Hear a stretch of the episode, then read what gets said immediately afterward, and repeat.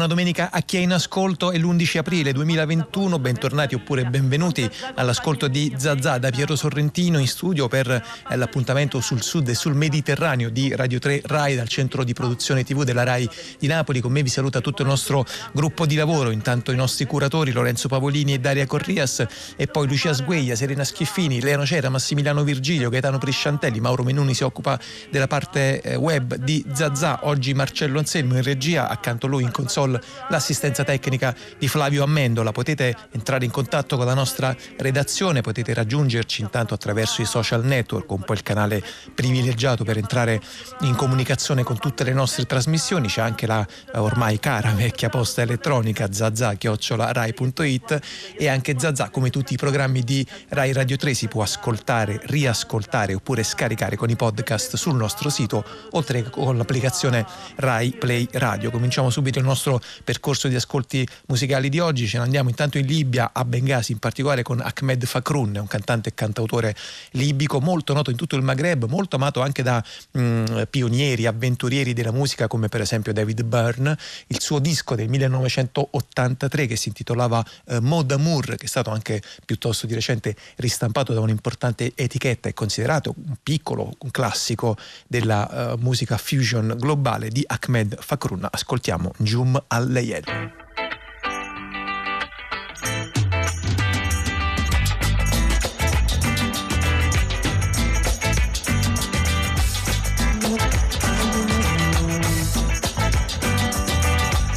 والله وانتي وين صاح النجوم الليل وانتي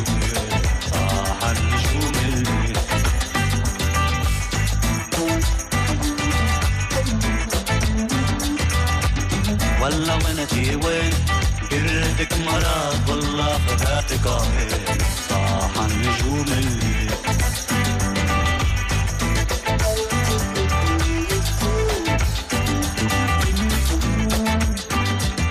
صاح النجوم الغيح ولا عين ما رمات اني انيس حكي عالجفا والصيح عنك عظيم تراي طول سنين طاح عن نجوم الليل.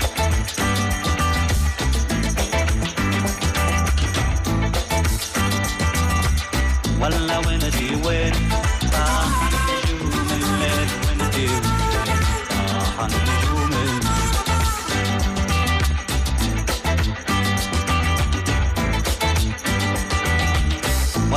eternity win?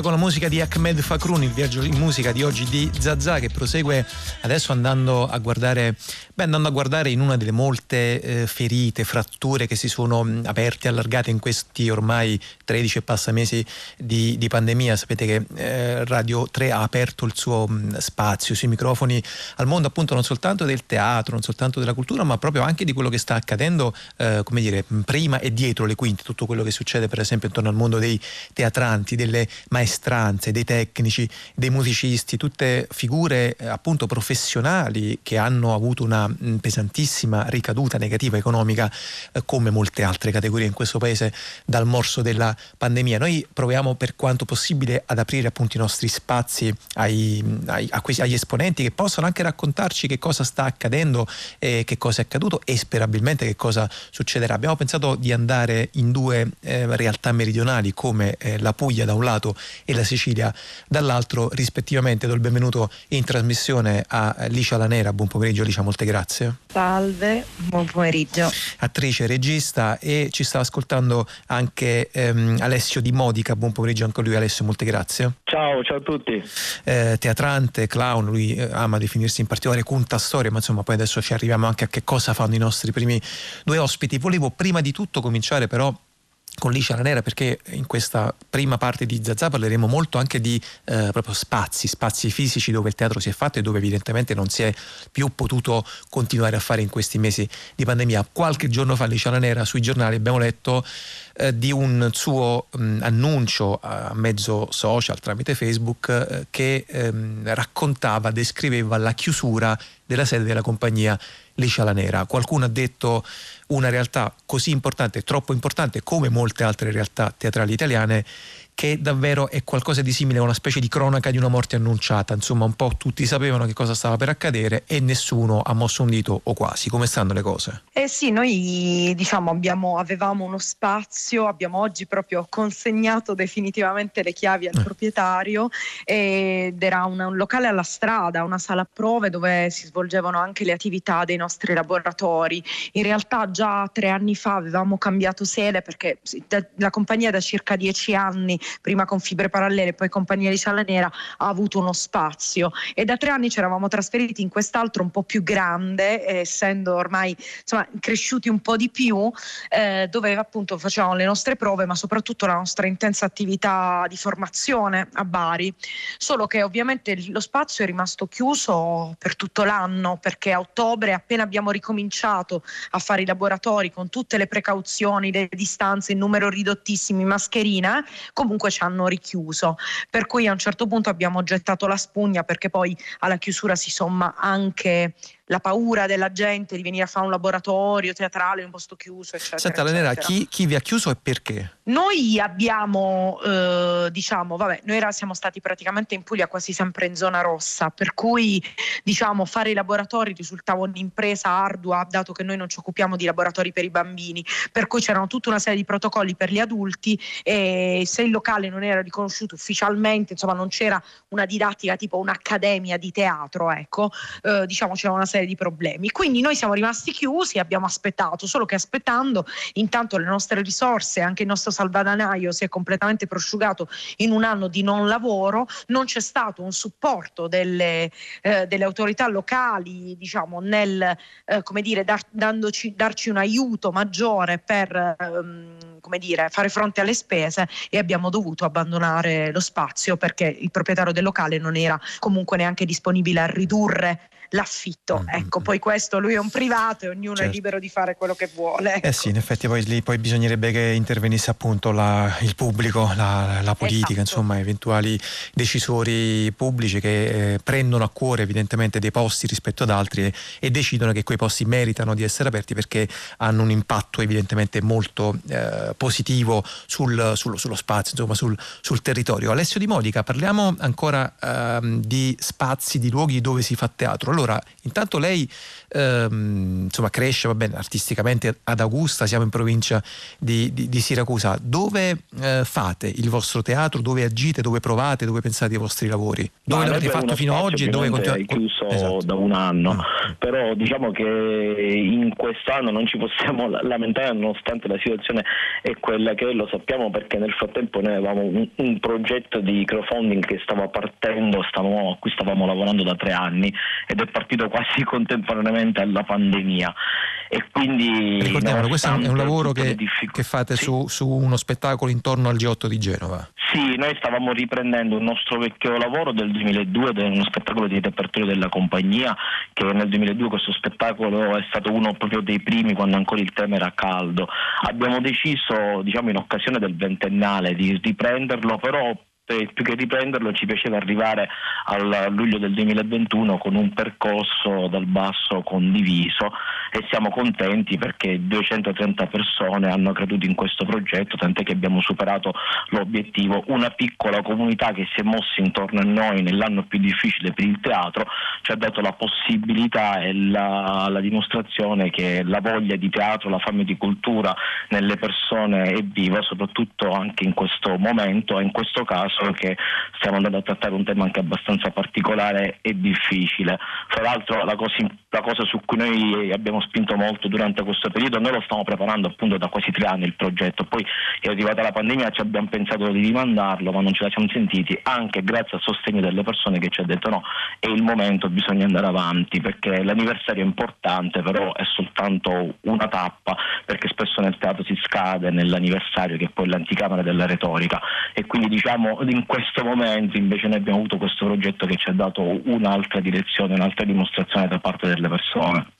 Ecco, eh, intanto mh, mm, questa è una domanda che rivolgo a entrambi, sia Alicia Lanera che Alessio Di Modica. Diciamo quando parliamo di queste questioni abbiamo sempre a che fare almeno con una sensazione di dover indossare un, qualcosa di simile a uno sguardo un po' strabico, cioè da un lato dobbiamo guardare necessariamente e giustamente a una categoria soprattutto di lavoratori che rivendica tutele, eh, rispetto dalla politica, dal dallo Stato, un po' come dicevamo prima per quel che riguarda la chiusura dello spazio della compagnia Alicia La Nera, però dall'altro è anche un piano che evidentemente diciamo culturale simbolico che tocca il teatro come assembramento, come agorà, come comunità, come, eh, come, piazza democratica. Intanto c'è secondo voi il rischio, per esempio, da parte eh, degli spettatori, da parte del pubblico, che si possa abituare all'idea di una progressiva riduzione eh, di questi spazi comunitari del teatro, Luciana Nera? Eh, io temo di sì, uh, sono sempre dell'avviso che fin quando ci sarà l'uomo ci sarà il teatro, tuttavia uh, ci, si sono inventate un po' troppe cose per far stare l'uomo comodo a casa propria e io lo vedo proprio anche con i miei amici o anche con i miei colleghi che faticano all'idea di pensare di ricominciare una tournée. Mm. Figurati uno spettatore, per andare a teatro ci vuole un impegno, ti devi vestire, devi prendere la macchina, devi cercare parcheggio parcheggio, biglietto e noi abbiamo tutta una certa comodità adesso, una eh, come dire, una, una culla, una, una, campana di vetro. E sarà un lavoro veramente molto faticoso, cioè ci vuole veramente una forte motivazione da parte dello spettatore per ricominciare a introdursi in un rito che è quello del teatro, che già era un rito che stava andando, come dire, nella dimenticanza, ahimè, sempre più elitario, sempre più legato a, agli amatori. E per cui diciamo che per me che diciamo mh, mm, è molto importante il rapporto col pubblico, è fondamentale. Uno dei motivi per cui io non ho fatto nulla in streaming in tutto quest'anno è proprio questo, perché o faccio un film e vabbè, un'altra cosa, oppure io non credo tanto nel fatto che, perché il teatro proprio per me è proprio un rito che si compie anche con lo spegnere il telefono, a casa uno è continuamente distratto da tante cose.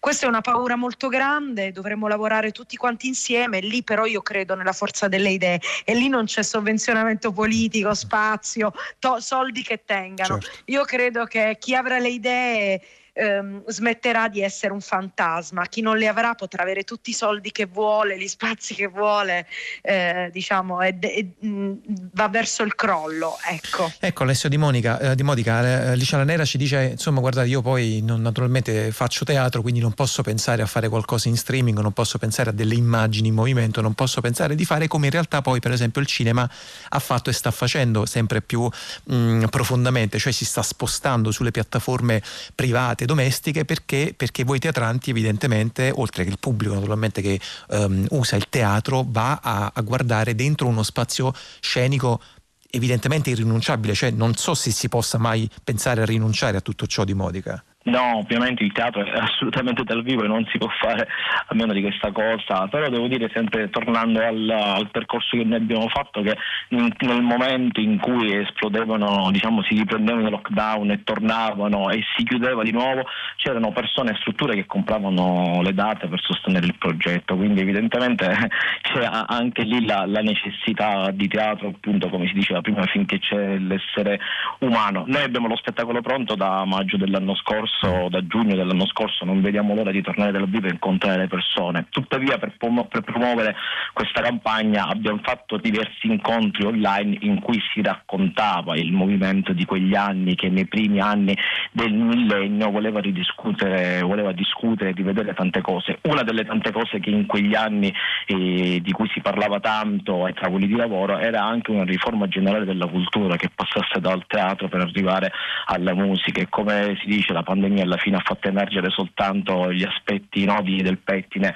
le parti molli che già c'erano ma che magari non si vedevano, si facevano finta di non vedere. Eh sì, la pandemia come grande acceleratore di tutta una serie di, di dinamiche che eh, appunto in maniera più o meno sotterranea già attraversavano le, insomma, la carne, il tessuto del paese, non soltanto, non soltanto culturale. Allora intanto restate con noi Licia Lanera e Alessio Di Monica, noi eh, continuiamo il nostro percorso in musica, abbiamo aperto con la Libia di Ahmed Fakroun, eh, ci rendiamo questa volta invece in Tunisia Tunisia con un gruppo eh, reggae world music, eh, loro sono i Gultra Sound System dei quali ascoltiamo Gululi.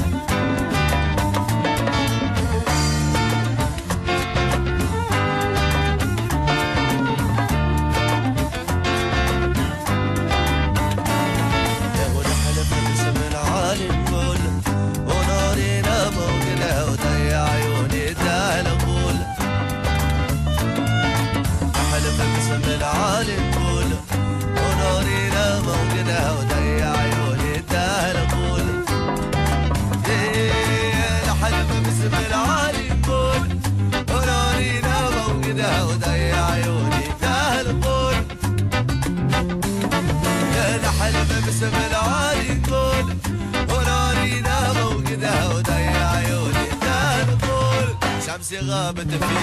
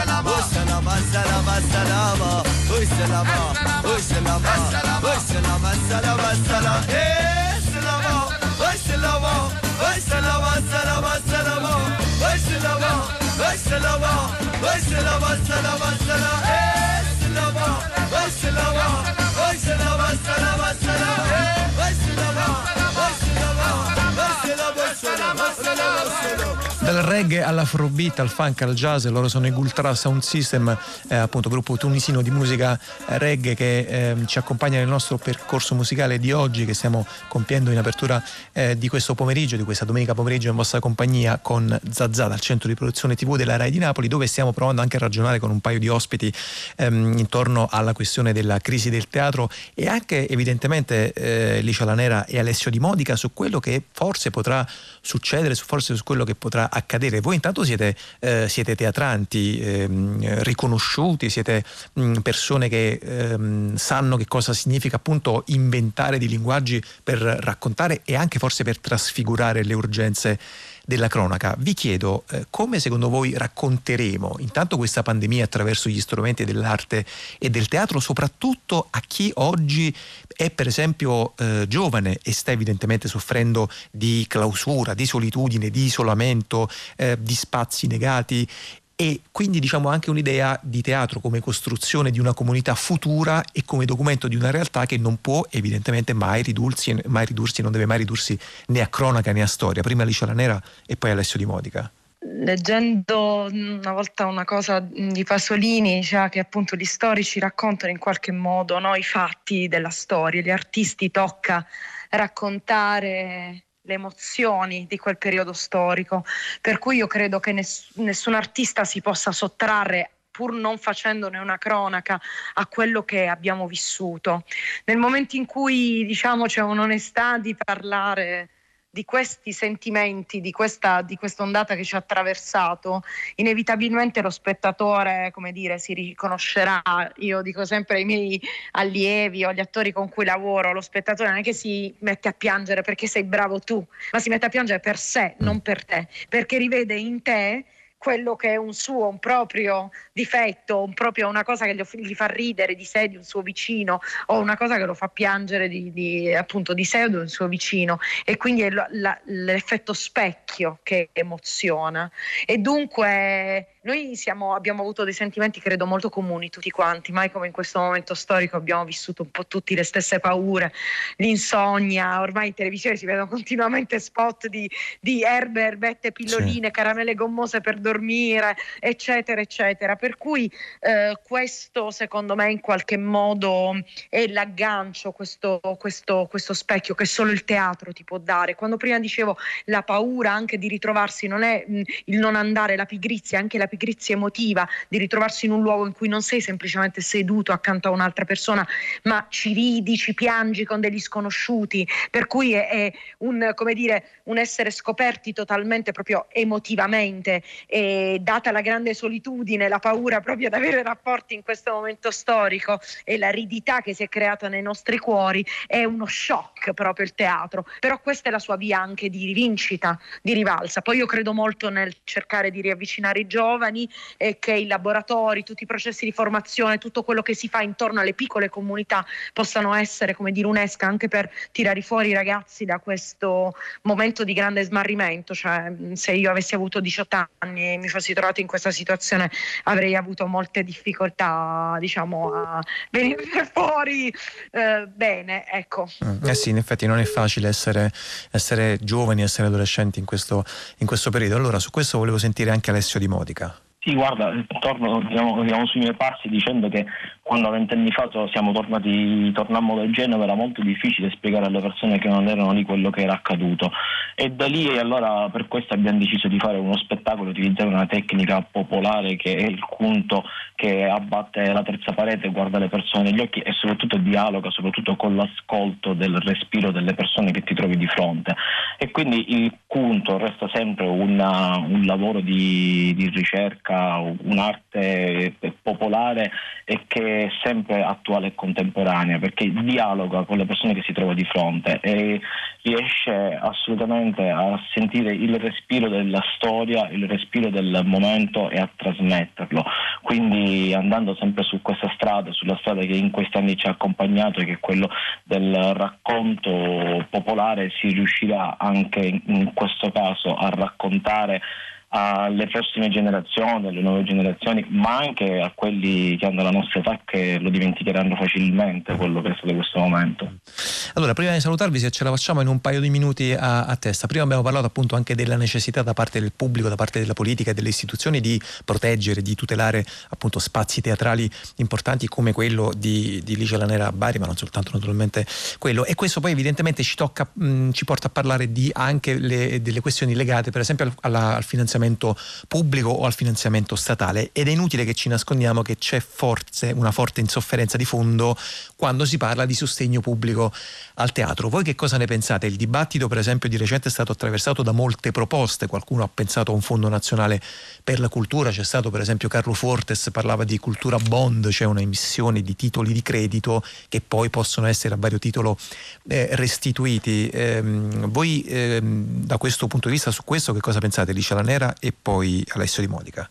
Bah, eh, io mm, che la mia è una compagnia finanziata dal Ministero, Regione, Comune e, mm, e credo che eh, il teatro, quello che non è fatto appunto di grandi nomi e quindi dunque di grandi piazze e che cerca un, cioè, soprattutto un certo tipo di teatro di ricerca ha necessità di essere sostenuto con denaro pubblico, altrimenti morirebbe perché non è pensabile.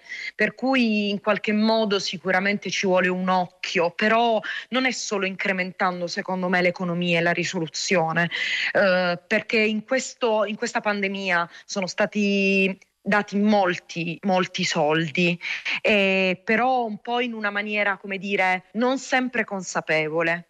Io auspico a, eh, sì, magari un incremento del sostegno pubblico, ma eh, consapevole. Uh, un incremento che tenga conto di quello che è effettivamente una realtà, di quello che è il ruolo di una realtà sul territorio, di come lavora, di come tutela i lavoratori, eccetera, mm. eccetera. Pa- e parlo da impresa, eh? cioè quindi faccio un discorso, insomma, un maggiore controllo perché spesso, insomma, all'ultimo l'anno scorso abbiamo visto anche proprio tanta confusione, tanti soldi anche dati, eh, diciamo, a delle strutture, insomma, tante cose. Adesso non apriamo questo argomento, però insomma io auspico che chi gestisce i finanziamenti pubblici abbia veramente un profondo, eh, una conoscenza profonda del tessuto che abbiamo visto in questa pandemia è così vario, ma così vario da chi si occupa solo di formazione, chi lavora nelle scuole, i grandi teatri, i centri, i locali alla strada tipo il mio, i, insomma ci sono veramente tantissime forme mm. e vanno come dire individuate e catalogate. Ecco, allora Modica se ce, fa, se ce la fa chiudere in un minuto.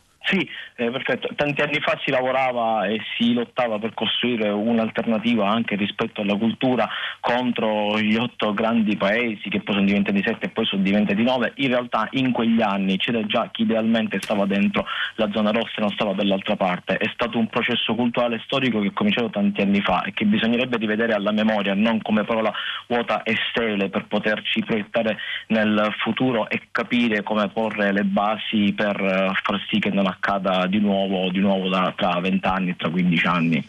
Eh sì, questo poi è importante pensare, pensare, in maniera, come si dice, proattiva, guardare da oggi non nello spazio risicato di poche settimane, di pochi mesi, di pochi anni, ma guardare davvero al di là del, insomma, del, dell'immediatezza che poi abbiamo visto quanto spesso invece paghiamo. Grazie molto intanto a Licia Lanera e Alessio Di Monica, con loro abbiamo provato a fare un piccolo punto intanto su quello che sta accadendo in Italia, stanno succedendo molte cose, per esempio qui in città Napoli ehm, alcuni studenti e studentesse dell'Accademia di Belle Arti con lavoratori e lavoratrici dello spettacolo eh, sono entrati nei giorni scorsi all'alba nel cortile del Teatro Mercadante, gli attivisti del coordinamento Arte e Spettacolo eh, Campania hanno esposto una serie di striscioni, poi c'è stata una, una interlocuzione con il Teatro Mercadante che nel rispetto delle norme di sicurezza ha offerto loro la possibilità di svolgere eh, delle attività in, in, collegamento con altri contesti simili. A Torino per esempio c'è un esperimento interessante eh, che si svolgerà nel mese di aprile appunto al Teatro Stabile dove ehm, la comunità artistica torinese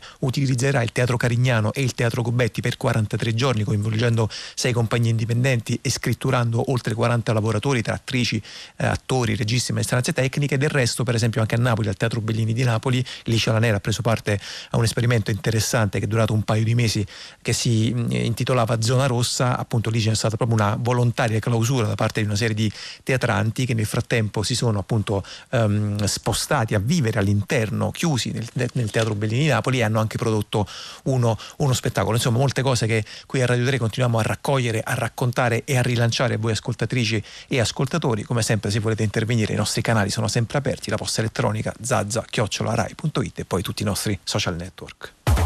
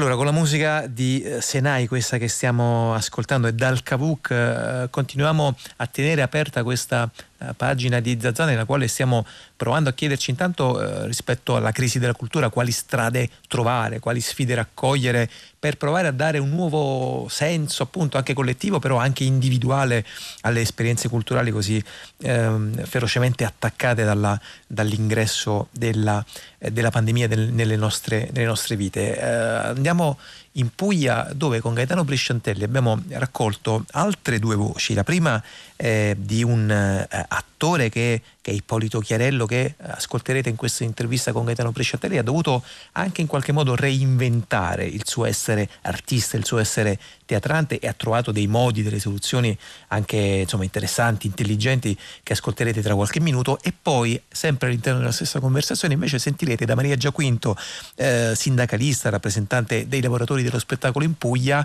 pezzi di vita, pezzi di biografie, pezzi di storie appunto di eh, persone, di artisti, di teatranti che naturalmente devono eh, gestire una eh, complicatissima vita al tempo eh, del coronavirus. Allora ascoltiamo le voci di Ippolito Chiarello e Maria Giaquinto al microfono di Gaetano Prisciantelli. Buongiorno da Bari, da Gaetano Prisciantelli, buongiorno anche da Lecce dove ci ascolta Ippolito Chiarello. Bentornato a Zazà. Grazie, grazie dell'invito. Ippolito Chiarello, attore, prima della pandemia qui da noi a Zazà ha presentato un progetto che si chiamava Barbonaggio Teatrale, un modo di incontrare il pubblico fuori dai teatri per invitare le persone a teatro. Adesso, con un nuovo progetto, fa visita agli spettatori a domicilio, cioè non in casa, ma sotto le finestre, nei cortili, eh, nei porticati, eh, in sicurezza, all'aria aperta. Per indicare questo progetto è stata usata una sigla, che la sigla è USCA, eh, una sigla che nelle cronache della pandemia indica le unità speciali di continuità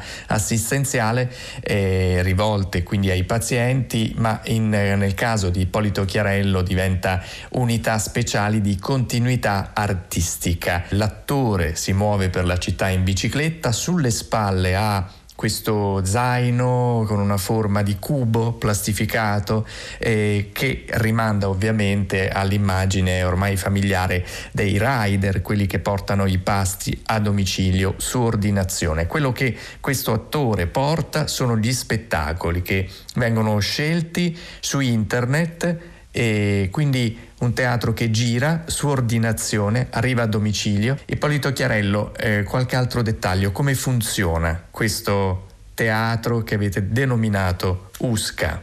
Allora, eh, diciamo che il, l'evoluzione naturale del barbonaggio teatrale della piazza era quella appunto dei riders, perché loro portavano e portano beni di prima necessità sotto le finestre e, e essendo convinto che eh, l'arte è un bene di prima necessità eh, e, e, vedendo che loro sono gli unici che possono muoversi sempre, eh, ho copiato, tra virgolette, eh, la loro azione.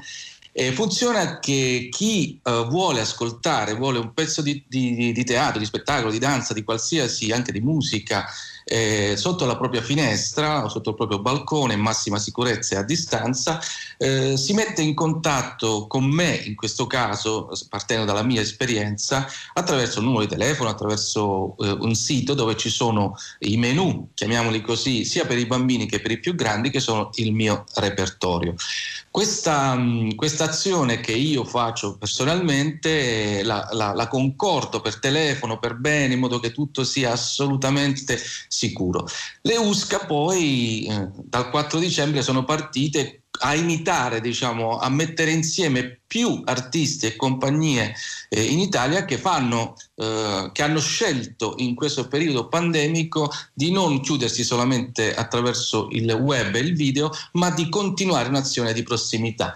E quindi si è creata questa grande rete di circa 100 artisti che si chiama Unità Speciale di Continuità Artistica, appunto mutuando e parafrasando eh, la, la, le unità speciali di continuità assistenziale che erano quelle sanitarie, anche perché dal mio punto di vista, così in uno stato utopico, mi sono sempre immaginato che eh, il legislatore mettesse all'interno delle USCA sanitarie un medico, un, infermiere e, e, un artista. E sappiamo che da questo punto di vista ci sono delle novità, i medici eh, sono sempre più sensibili all'anima dei pazienti, sul fronte della medicina quindi ci saranno eh, sempre più iniziative per integrare questi, queste diverse dimensioni, ma tornando a noi eh, io ascolterei un breve mh, mm, frammento, una registrazione di quello che avviene quando in un cortile l'attore Ippolito Chiarello incontra un pubblico particolare, in questo caso, nel caso di questo frammento, un pubblico fatto di ragazzi. Sentiamo.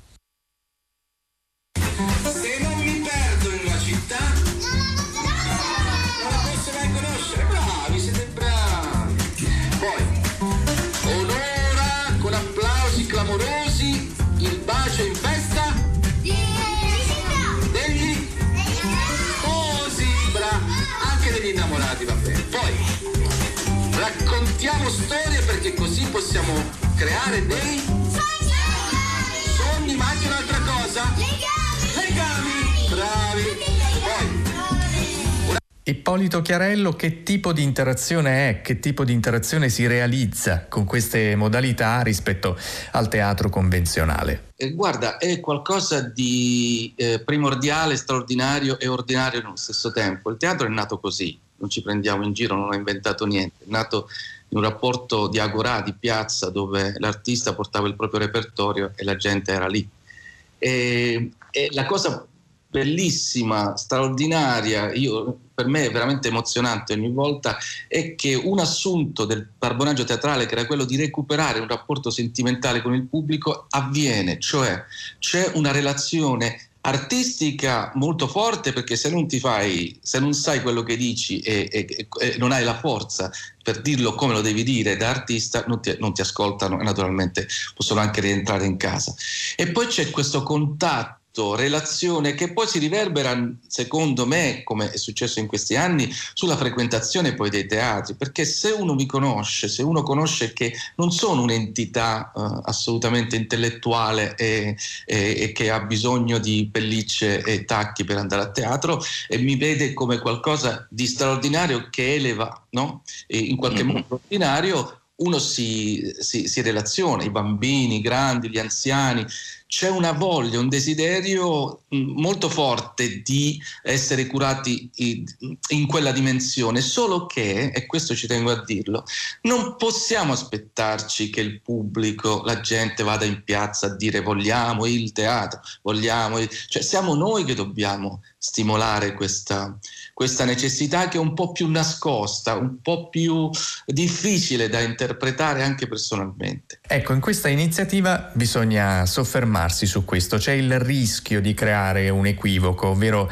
che ci siano da una parte gli artisti che stanno in piazza, che protestano per i teatri chiusi, mentre dall'altra parte ci sarebbero quelli che si danno da fare. Io penso che questo equivoco, infatti molto spesso questa mia azione e l'azione di tutti quelli che si sono poi associati è stata un po' banalizzata, ci sono stati degli scontri eh, sia tra eh, i critici che tra gli artisti, molto interessanti perché hanno un po' chiarito l'idea. Partiamo dall'assunto che il mio progetto parte da lontano ed è un progetto che andrà anche oltre la pandemia, che è l'idea che bisogna lavorare col pubblico anche in maniera un po' più sporca e più di prossimità per portarlo a teatro. Però in questo momento di pandemia non si può dire assolutamente. Chi scrive eh bravo il poeta credo che sta facendo questo mentre gli altri no no no per favore assolutamente è una cosa che mi fa venire la pelle d'oca. No e semplicemente ci sono due, due, eh, due, azioni secondo me importanti. Uno, che gli artisti finalmente in questo anno si sono svegliati, ci siamo svegliati, abbiamo capito che abbiamo bisogno che la nostra categoria sia regolamentata non sui numeri ma sull'idea di una funzione di questa, di questa categoria, visto che diciamo che siamo eh, fondamentali. Poi, dal mio punto di vista, ripeto, dal mio punto di vista di, al- di altri, eh, ho ritenuto che come artista e come ehm, facente parte di una società eh, dovevo eh, dare una funzione alla mia arte e trovare anche sol- un-, un modo oggi durante la pandemia di eh, continuare il mio lavoro di prossimità, che non è solo una questione economica, assolutamente, è anche un, un, segnale forte eh, da parte della, della, mia categoria di artisti ne, ne, riguardo al pubblico. È un po' come i medici no? che hanno uno stipendio, che hanno, e comunque uno stipendio a volte per quello che stanno facendo anche ridotto, che si reinventano, ma non perché sono eroi, ma perché vogliono uh, che, la loro funzione sia uh, es- espletata fino in fondo e trasformano uno sgabuzzino in una, in una ter- terapia intensiva. Allora io mi sento, io ripeto, mi sento di, do- di dover fare questo eh, e-, e sono felicissimo di averlo fatto, ma ci sono eh, l'arte anarchica, ognuno ha un suo modo di esprimere e di eh, risolvere diciamo, questa idea della presenza. E allora grazie Ippolito Chiarello, a presto. Grazie a voi, grazie mille. E a proposito di reddito, della vitalità e della possibilità di rianimare i teatri, l'infrastruttura dell'arte, l'incontro col pubblico, bentornata Maria Giaquinto, bentornata con noi. Buongiorno.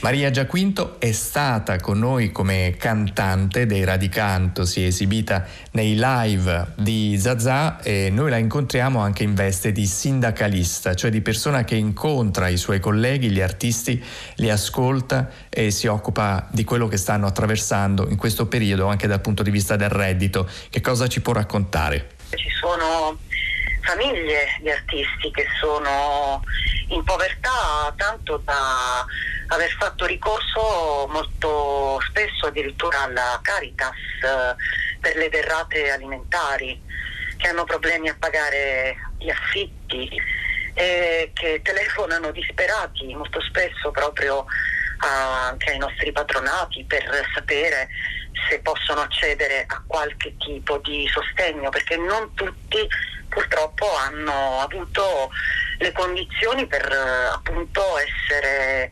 anche eh, oggetto di sostegni al reddito. Molto spesso si tratta per esempio anche di attori eh, pensionati con pensioni molto basse e quindi insomma la situazione sia molto grave. Maria Giaquinto, tra la seconda e la terza ondata abbiamo assistito a una eh, nuova ondata di richieste di aperture. Anche nel mondo dello spettacolo c'è questo confronto tra aperturisti e eh, invece coloro che pensano che sia eh, legittimo, necessario sospendere tutto. Ma è necessario arrivare a questo esercizio di tifoserie contrapposte per, eh, fare, per poter fare un ragionamento eh, più chiaro, più sereno sulla situazione che stiamo attraversando? Ma eh, io credo sinceramente che eh, bisogna avere un approccio molto scientifico anche a questa tematica. Eh, è vero che tutti i cittadini hanno diritto anche ad accedere intanto anche alla cultura o al culto, ma eh, sostanzialmente eh, questo non è ragionevole, nel senso che i contagi sono comunque eh, tanti, eh, ci sono le varianti inglesi che colpiscono adesso anche i giovani e quindi non è pensabile eh, riaprire al chiuso. Probabilmente qualcosa si potrà fare in estate in spazi, luoghi aperti, di, col distanziamento e con appunto la possibilità di non come dire, intasare no? un luogo chiuso dove ci si contagia molto facilmente anche un raffreddore, non soltanto il Covid.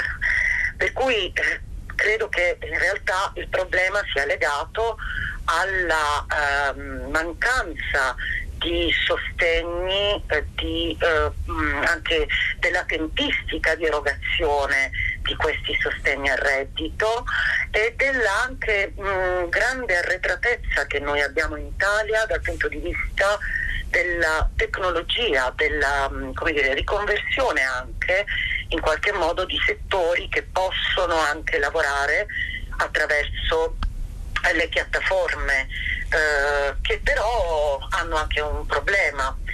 Gli artisti in questo periodo hanno anche lavorato con produzioni in streaming cosiddette, ma lo streaming eh, come dire, non riconosce poi i diritti di replica, di interprete, no? per cui un prodotto fatto una volta viene sfruttato a tempo indeterminato. Eh, quindi tutti possono accedere a un contenuto digitale eh, liberamente, gratuitamente e questo naturalmente non porta reddito agli artisti. Una soluzione che noi avevamo proposto, individuato, era con il ministro Franceschini anche, era quella di eh, utilizzare le piattaforme anche RAI, RAI Play in particolar modo, e di mh, lavorare appunto su una forma di compenso anche delle repliche che si svolgono appunto eh, in questa maniera, insomma. Quindi Maria Giaquinto c'è la possibilità di fare un salto di qualità prima, eh, mentre guardiamo le, le, possibili vie di uscita dalla pandemia, eh, anche come pubblico, di accorgersi che si può contribuire al benessere e soprattutto al mantenimento dell'infrastruttura dello spettacolo e della cultura che è fatta anche di competenze, fatta anche di persone che hanno bisogno di restare nel settore e di restare a lavorare con dignità. Sì, noi ripeto, scontiamo un grave ritardo su tutti i fronti, anche dal punto di vista proprio della legislazione eh, sul lavoro nel settore culturale e di spettacolo. Grazie a Maria Giaquinto, speriamo di rivederci presto e di ricominciare a fare quello che abbiamo Grazie fatto fino a poco fa. Speriamo, a presto. E queste erano altre due voci, quella di Ippolito Chiarello e di Maria Giaquinto che con Gaetano Priscentelli abbiamo aggiunto al nostro mosaico di oggi in apertura di eh, trasmissione che è andato a, a vedere e tornato a raccontare eh, le vite di eh, persone e di teatranti al tempo del eh, Covid che ci porta al nuovo eh, passo che facciamo nel nostro percorso musicale di oggi. Eh, ce ne andiamo in questo caso in Egitto con un musicista, compositore, eh, anche attore tra l'altro, oltre che chitarrista, ehm, che si chiama Omar Khorshid. È stato ehm, molto noto appunto come chitarrista, anche ehm, ha avuto un'attività di accompagnatore per esempio di eh, star egiziane della musica come Farida Latrash, Um Kulthum, Mohamed Akbel Wahab. Noi di Omar Khorshid ascoltiamo un brano del 1974, Rakset El Fada.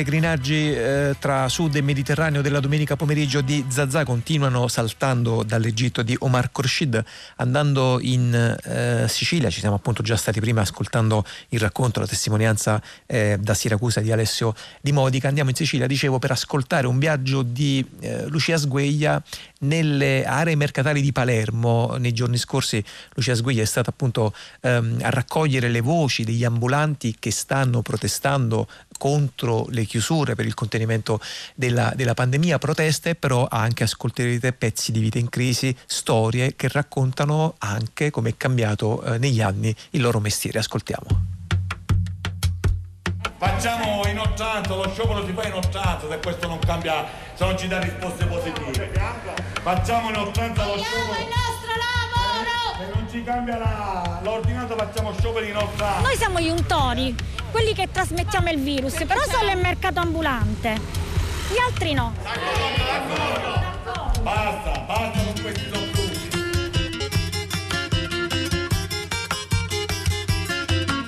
L'economia di una città come Palermo è un equilibrio molto fragile ed è un equilibrio che per migliaia di persone si regge sui mercati.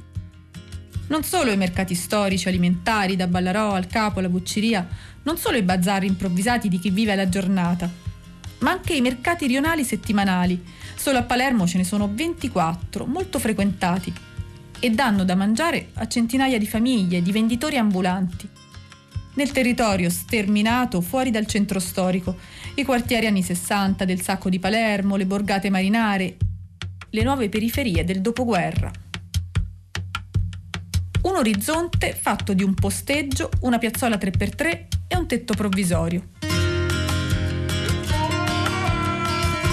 Giorni fa, poco prima che scattasse la zona rossa in tutta la città, gli ambulanti sono tornati a protestare in piazza Pretoria davanti al comune contro un'ordinanza del sindaco che chiudeva i mercatini rionali sia in zona gialla che in zona arancione, nella settima circoscrizione. I quartieri popolari dove i contagi da Covid corrono di più. Non era la prima protesta nell'ultimo anno. La vita degli ambulanti non si addice alla pandemia e adesso, con la zona rossa, di nuovo tutta la città gli è preclusa. La zona Arenella, Partanna, Sferracavallo, questi mercati che eh, ricordiamo il giovedì c'è lo Zen, il venerdì c'è via Miraio Rizzo, adesso questa settimana sabato è zona rossa quindi non si potrà lavorare. Praticamente chi capita in questi mercati questa settimana lavorerà solo lunedì e martedì. Sono Filippo Accetta, sono presidente dell'associazione Urpea per i mercati e per le fiere ed da 13 mesi che non lavoriamo. Io come lavoratore 13 mesi di abbandono totale e oggi mi prendo le mie responsabilità e posso dire che lo Stato ci sta uccidendo. È una, una brutta vita diciamo perché noi lavoriamo sotto l'acqua, sotto il sole cocente perché qua quando lavoriamo in estate ci sono 40 gradi, quando fa brutto tempo fa brutto tempo. Noi durante l'anno per- perdiamo un sacco di giornate perché essendo all'aperto eh, non lavoriamo. È un lavoro sacrificato, un lavoro però alla fine come tutti i lavori l'unica cosa importante che ci dà la soddisfazione di arrivare a casa è dare onestà e dignità ai nostri figli. Io sono Lumia Anna. Noi siamo nei mercati ormai da una vita perché mio marito ha praticamente ereditato l'attività del papà. Quindi appunto possiamo dire che da 50 anni che siamo nei mercati. Un giorno si lavora, un giorno no. Diciamo che anche la pandemia ci ha segnato tantissimo perché proprio dall'inizio della pandemia noi abbiamo iniziato ad avere i seri problemi perché eh, si erano aperti solo alcuni mercati. Abbiamo anche paesi, lavoriamo anche in alcuni paesi. Ventimiglia di Sicilia. Per esempio il sindaco di Ventimiglia di Sicilia, non essendo eh, il paese zona rossa, ha comunque vietato la vendita agli ambulanti. Vivono un sacco di persone di qualsiasi ceto sociale. Eh, diciamo che negli ultimi anni il mercato è stato visto come un ammortizzatore sociale, dove non c'è niente da fare, vai al mercato e vatti a guadagnare la giornata. Adesso siamo diventati in tanti, sia tra regolari sia tra non, e questa pandemia ci ha messo un po' tutti in ginocchio. Scende po- scendono pochissime persone, giustamente hanno paura, anche se abbiamo le mascherine, il gel e il tutto, e diciamo che si fa fatica a guadagnarsi la giornata. Per lei questo è un mestiere di famiglia? È un mestiere di famiglia che ho ereditato da mio papà, che è stato uno dei primi ad aprire i mercati a Palermo. E si è visto il, il- il netto calo tra il boom degli anni 80 e gli anni 90 e poi con le- l'entrata dell'euro, con le nuove tasse, con i governi che si sono su- succeduti in questa, in questa città, eh, siamo, siamo in difficoltà. Come è cambiato il lavoro? Lei seguiva suo padre da piccolo? Sì, se- seguivo mio padre da piccolino quando non andavo più a scuola nei mesi estivi. E scendevo con lui e vedevo la festa, la gioia anche della clientela che scendeva festosa, mentre adesso la crisi ha preso un po' tutti, quindi si tende al risparmio sia nel cibo sia nel vestiario, eh, un po' su tutto. Era un lavoro molto itinerante, più di oggi? Eh sì, perché calcola che noi abbiamo, scendiamo ogni giorno, non andiamo sempre allo stesso punto. C'è chi lavora con i paesi, c'è chi va a Gela, c'è chi va sono nei paesi Gangi, nei paesi più internati, c'è chi ha difficoltà nei mesi invernali dove c'è neve e non ci può arrivare. A noi ci ha messo in difficoltà questo potere che hanno i sindaci, i sindaci di ogni comune che è- capisco che è molto facile per loro chiudere e, e basta, anche per, con un caso di positivi ci chiude il mercato e non si pensa a tutta questa gente che deve guadagnarsi da vivere giornalmente. Voi cosa vendete? Noi vendiamo intimo, intimo uomo, donna e bambino. Nome e cognome? Fiorellino Emanuele.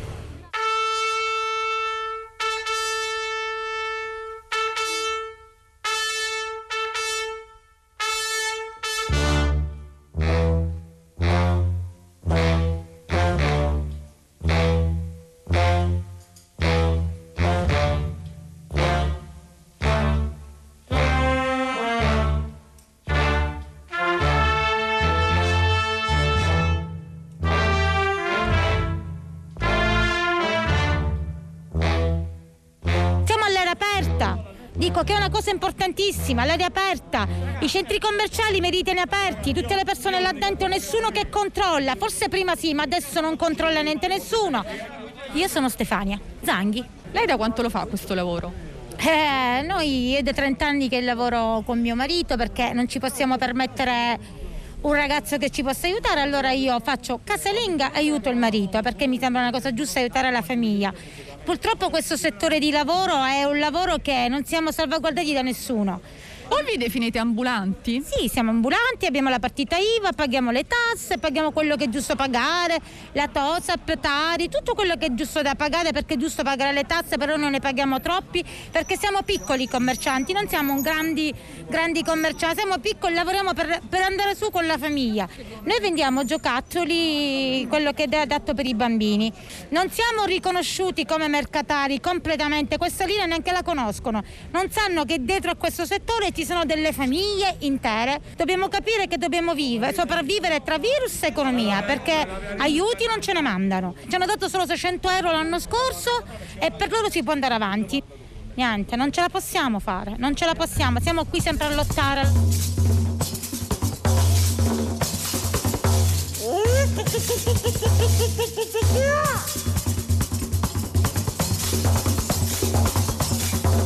Pensa e ripensa che la vita è una foresta, tutti che ne ammazziamo, ma niente a noi ne resta, tutti che ne ammazziamo, ma niente a noi ne resta.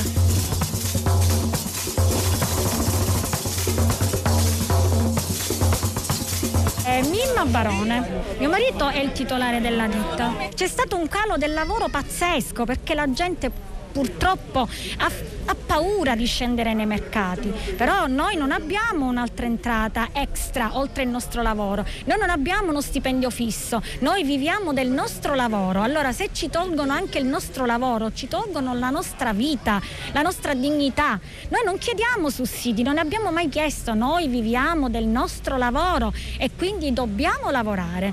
Noi abbiamo i banchi regolari, abbiamo il gel, indossiamo tutte le mascherine. I clienti che frequentano i mercati hanno tutte le mascherine perché io penso che nessuno abbia il piacere di prendere il virus perché noi abbiamo famiglie, abbiamo genitori, abbiamo figli e non vogliamo né contagiare né anche essere contagiati. Il problema è che è stato fino adesso comodo che le- i mercati sono stati degli ammortizzatori sociali e, non- siamo considerati gente di bassa lega. In realtà non è così. perché noi non siamo persone ignoranti eh, oppure all'inizio, tanti anni fa, i mercati erano diversi, adesso la generazione è cambiata. Noi siamo per la legalità. Prima c'era molto, anche adesso c'è più abusivismo rispetto a tanti anni fa. Però io parlo perché noi siamo degli ambulanti regolari, ripeto. Noi siamo regolari, siamo lasciati senza controlli, non c'è controllo di nulla. Vuoi perché l'amministrazione comunale non, non ha le persone per poterci controllare? Allora si decidano, si organizzino fra di loro, ma noi non possiamo pagare uno scotto che non ci appartiene. E allora le voci dai mercatini rionali eh, di Palermo nel reportage di Lucia Sgueglia che abbiamo appena ascoltato nella domenica pomeriggio di Zazà, come sempre noi siamo eh, da Napoli, dal centro di produzione eh, radiotelevisiva di Viale Marconi a Fuorigrotta fino alle 16.45 in vostra compagnia e in vostra compagnia continuiamo ad ascoltare eh, un'altra tappa del nostro percorso musicale, in questo caso ascolteremo un paio di brani di una formazione composta da un duo, Philippe Cohen Solai e Christophe Müller, Eh, loro si intitolano, si chiamano in questo caso Boys from Brazil e il titolo è Bom Bombe. Bum bum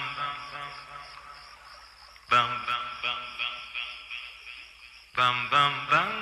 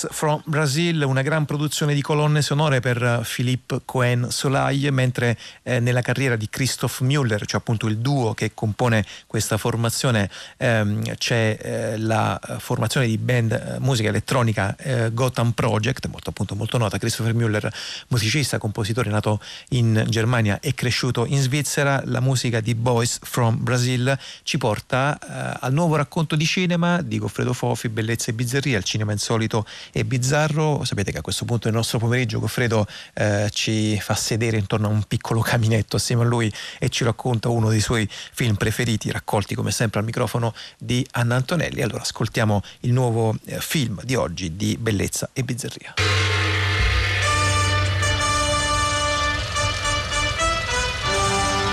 Au hasard Balthazar di Robert Bresson.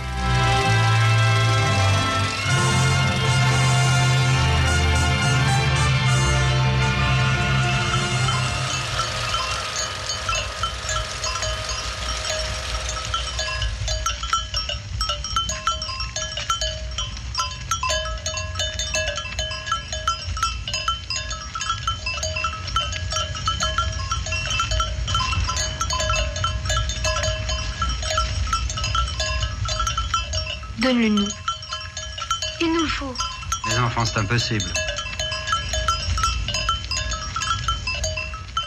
Balthazar, je te baptise au nom du Père et du Fils et du Saint-Esprit. Ainsi soit-il. Au hasard Balthazar è un film eh, straordinario per tanti motivi. Uno di questi motivi è che ha per protagonista un asino. Balthazar è un asino. Siamo in un paesino dei Pirenei, protagonista è l'asino e protagonista una ragazzina concupita da un gruppo di giovinastri cattivissimi che durante tutto il corso del film sono i sadici che tormentano, soprattutto l'asino, alla fine eh, sono gli artefici di fatto della sua morte e che per abulia, per una moralità fragile determinata dall'ambiente in cui vive finirà come protetta da un vecchio laido che nel film è interpretato da un grande personaggio della letteratura francese, Pierre Klossowski, e nel filone del, non a caso della letteratura e il male lanciato da Georges Bataille, il quale esprime un po' la morale del film, eh, questo vecchio laido che si impossessa di fatto di questa, di questa ragazzina perché dice eh, il, in- le uniche cose che contano sono il denaro e il potere. E io quello mi interessa, eh, quello che posseggo è quello che posso grazie a quello che posseggo. Ça regarde ma vie privée, je refuse de répondre. Comment expliquez-vous que vos camarades ont répondu sans difficulté? Comment je l'explique? Est-ce à moi d'expliquer? Puisque vous me soupçonnez. C'est peut-être moi celui que vous cherchez. Comment, comment? Celui qui a tué. De quelle façon? Quand? Seul? Ces messieurs n'ont pris aucune part au crime. Vous avez affirmé tout à l'heure n'avoir jamais eu l'idée de passer des marchandises en fraude. Et de ce fait de n'avoir même jamais approché la frontière. Je voulais me tirer des griffes de la police. Assez de sottise. Arrêtez cet homme. Non, non, je suis innocent, je le jure. Pour fanfaronnade, outrage à magistrat dans l'exercice de ses fonctions, en prison pour imbécilité. Oust, dehors. Questo film racconta la cattiveria umana, di fatto. La racconta attraverso una vittima sacrificale assoluta che è un asino, dalla nascita alla morte. Questo asino che ne vede di tutti i colori, forse le scene più strazianti sono quando eh, attraversa un, un- un- un circo, lo vendono a un circo e, e- e in questo circo vede gli animali da zoo, la tigre, la scimmia e si, questo scambio di sguardi tra bestie di specie diverse, tutte in cattività, mm, come dire, una delle cose più strazianti del cinema. E, e l'asino, che è un animale, peraltro rispetto alla scimmia, rispetto alla tigre, un animale vegetariano per eccellenza, cioè diceva eh, Coetzee, grande scrittore sudafricano, premio Nobel, in un libro per l'appunto sugli animali, che eh, gli animali vegetariani sono le vere vittime della storia perché non fanno del male a nessuno, mangiano l'erba, non ammazzano gli altri e sono massacrati e ammazzati dagli altri. Sono le nostre vittime privilegiate, diciamo, le pecore, le mucche, gli asini, cioè bovini, equini e ovini. Questo film è un film straziante, non bianco e nero. Ogni tanto, quando c'è il povero Baltasar che o soffre di più o in qualche modo i suoi occhi continuano a vedere. Non si capisce se sono in grado di giudicare, però vedere sì, vedono, vedono. Ehm, i, I filosofi indiani dicevano che non bisogna mai mangiare qualcuno che ha gli occhi, perché gli occhi vedono e giudicano. E noi abbiamo gli occhi gli animali che hanno gli occhi hanno un certo tipo di sensibilità che somiglia per forza di cose alla nostra. Sono nostri fratelli, noi siamo animali evoluti la storia ci ha cambiato, ma da lì veniamo, veniamo anche noi.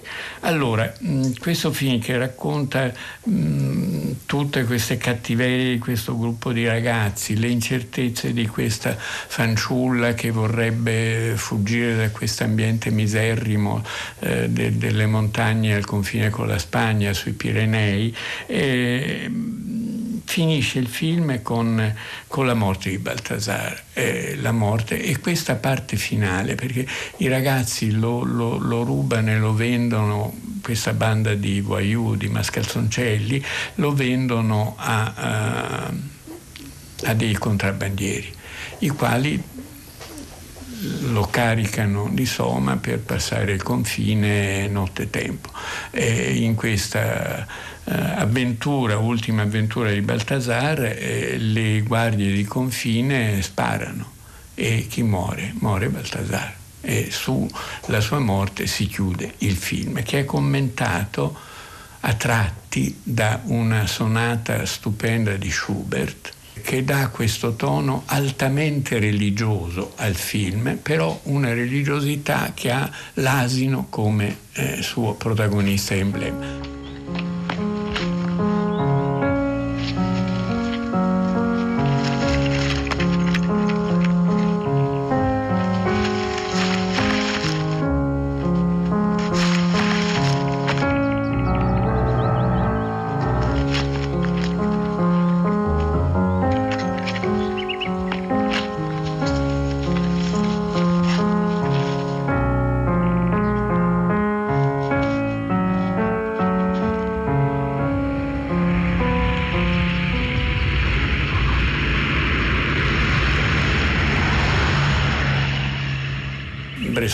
Sapeva benissimo che eh, Gesù, mh, i nemici di Gesù a suo tempo lo disegnavano l'asino in croce, no? Era un asino, era in segno di disprezzo si univa la figura di Gesù a quella dell'asino e fa dell'asino per l'appunto una sorta di vittima sacrificale della cattiveria umana, così come lo era, lo era stato Gesù. Una parafrasi evangelica applicata però non a un uomo ma a un animale, a un asino.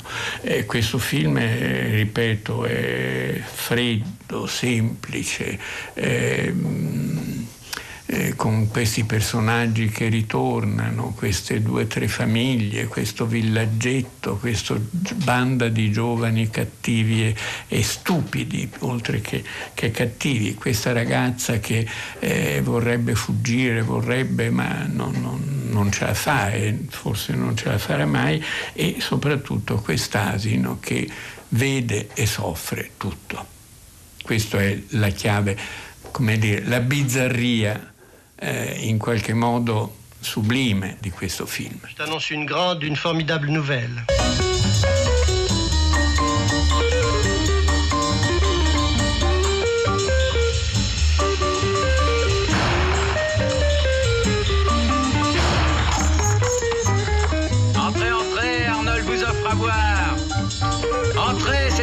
Royale.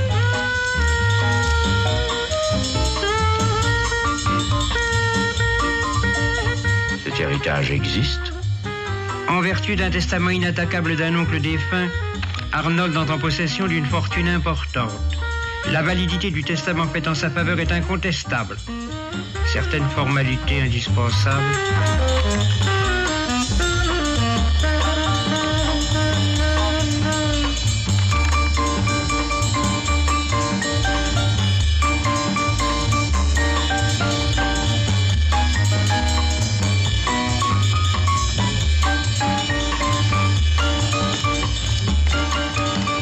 È un film mm, del 1966, uno dei più intriganti, dei più strani tra quelli diretti da Robert Bresson, che è un- uno dei grandi registi pari come pochi altri grandi registi, che ne so, Buñuel, eh, Rossellini, eh, Alain René, eccetera, pari al- ai grandi scrittori, ai grandi eh, personaggi della cultura del Novecento. Eh, Bresson mh, è un figlio di, di Bernanò e di Dostoevsky, eh, i due autori sui quali ha ragionato di più e dai quali ha imparato di più. Il diario del curato di campagna da Bernanò e eh, molti film, le- anche uno tratto dalle notti bianche, ma insomma più che i film mm, presi direttamente da Dostoevsky, lì l'atmosfera, la, la- la tensione eh, politica, ideologica, filosofica, morale eh, che eh, esprimono i film di Bresson viene da Dostoevsky, anche da Tolstoi, l'argent. Il denaro è tratto da un racconto di Tolstoi, però è singolare che quel racconto narra come una cambiale falsa provochi disastri passando di mano in mano, racconto di Tolstoi, però quando alla fine di questo tragitto un giovane ladro oh, ammazza una vecchia e questa vecchia lo benedice nel momento in cui sta morendo e lo perdona e lo benedice, lui cambia la, la- la- sua, la sua storia e si pente e, e il racconto di Tolstoi rifà all'indietro quello che aveva già raccontato, come si rimedia di situazione in situazione al male che è stato fatto prima col denaro. Col denaro perché per Tolstoi è il denaro l'emblema del male del nostro tempo, il possesso, il potere.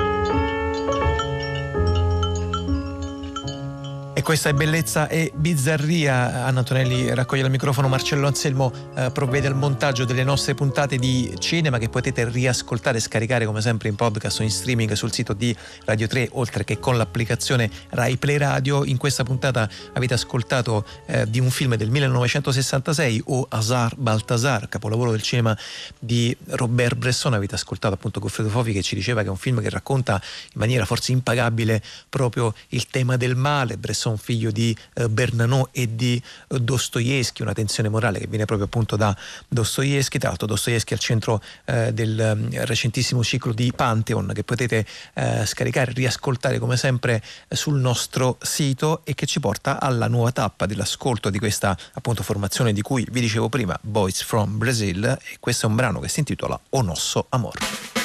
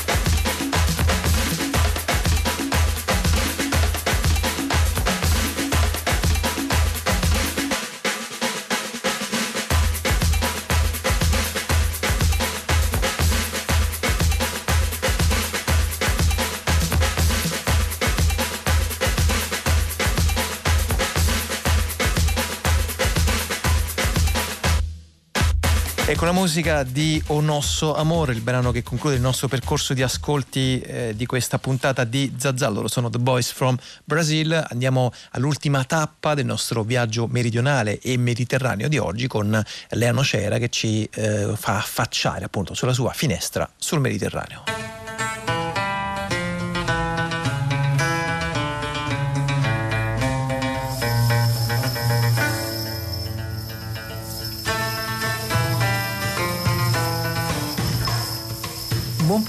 Pomeriggio e ben ritrovati alla nostra finestra sul Mediterraneo. Oggi voglio raccontarvi la storia di una comunità artistica di Alessandria d'Egitto, una storia legata a un luogo, una delle ville di inizio secolo presenti in quella che a lungo è stata la grande città cosmopolita del Mediterraneo e capitale della cultura in Egitto. Una storia in cui sentirete ci sono anche tracce della presenza di quella che è stata una vivace comunità italiana, di cui però si è perso molta la memoria. Prima di raccontarvi la storia di Atelier Alessandria, non posso però non unirmi alle voci che chiedono il rilascio immediato di Patrick Zaki, lo studente egiziano dell'Università di Bologna, arrestato in un suo breve ritorno nel paese e detenuto oramai da oltre 15 mesi senza nessuna reale accusa, senza prove, e eh, per cui solo qualche giorno fa è stato deciso il rinnovo degli ennesimi 45 giorni di detenzione preventiva. Martedì prossimo sarà discussa in Senato la mozione per concedergli la cittadinanza italiana. Noi speriamo che si possano prendere tutte le misure necessarie perché Patrick Zaki venga rapidamente rilasciato.